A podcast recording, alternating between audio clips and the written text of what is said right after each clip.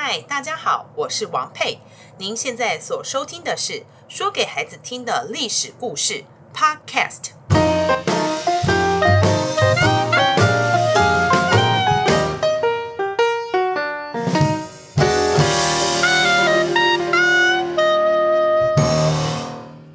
大家好，我叫王佩。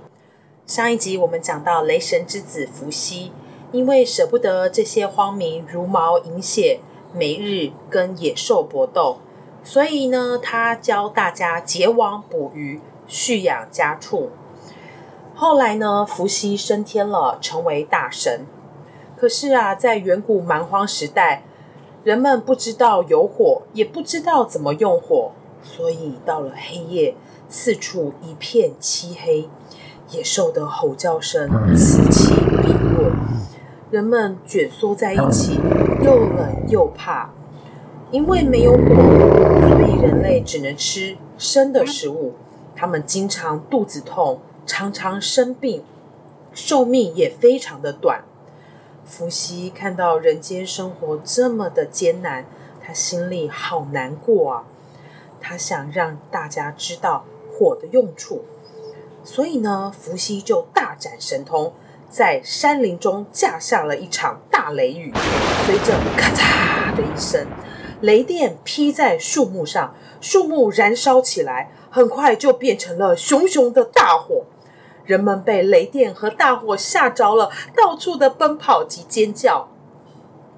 不久，雷雨停了，天慢慢黑了，雨后的大地更加的湿冷冷。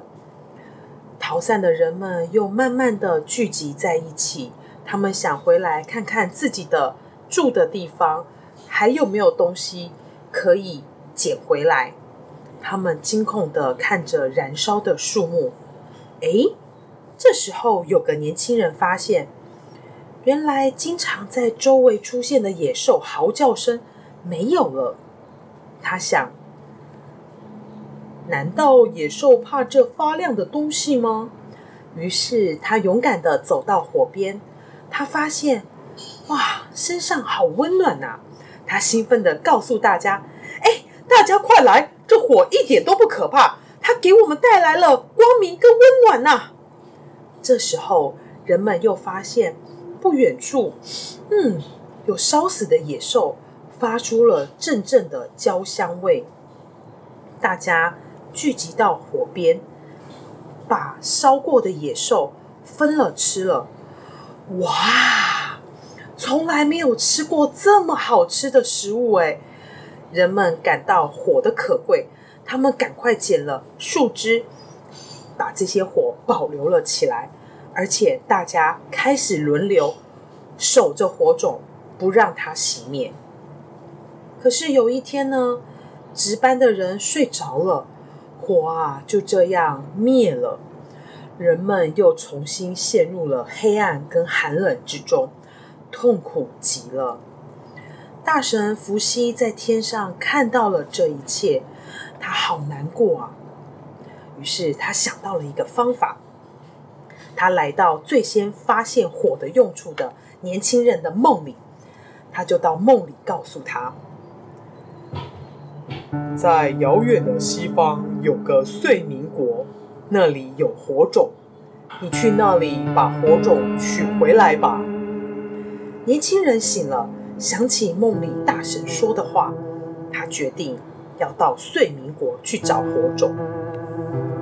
这年轻人啊，翻过高山，涉过大水，他穿过了森林，历经了千辛万苦，终于来到了遂民国。哇，这个遂明国啊，好特别啊！这个国家竟然是太阳、月亮的光都没有办法照到，终年漆黑，从早到晚都是黑漆漆的，没有白天，没有黑夜。而在遂明国中呢，有一棵火树，名字叫做睡木。这个碎木。非常非常非常非常的大，它笼罩在整个遂明国，盘根错节，所以呢，遂明国从来看不到阳光，也看不到月亮。但是这年轻人走进去之后，来到了不见天日的睡民国。诶，他发现了一个很奇特的现象。他发现这睡民国里面怎么老是会发出奇异的火光啊？年轻人很仔细的观察，诶，才发现树林里面有一种特别的大鸟，它的嘴巴又硬又利。每当这个大鸟去咚咚咚去啄树干的时候，就会产生一点点的火花。所以啊，这黑暗之中总是有一些亮亮的火花出现。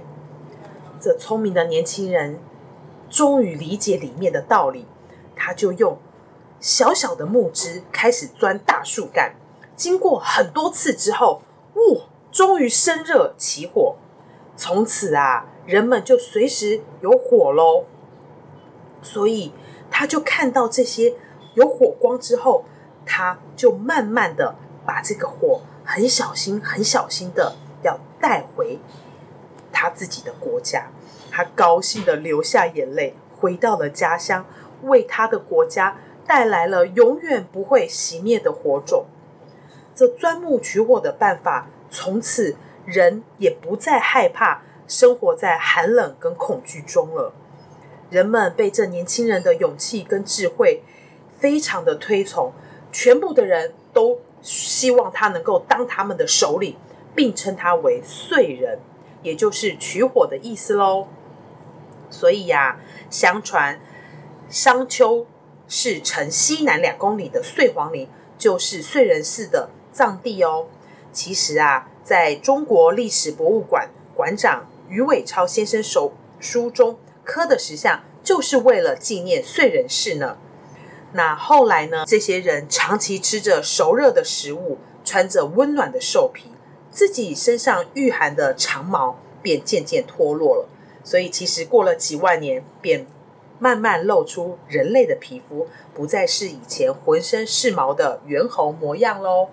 小朋友，今天的故事是不是很有趣？原来我们在很早很早很早很早以前，身上是有非常长的长毛，是因为岁人氏发明了、找到了火种之后，经过了演化，我们身上的毛才慢慢的脱落，来露出我们可爱白皙的皮肤喽。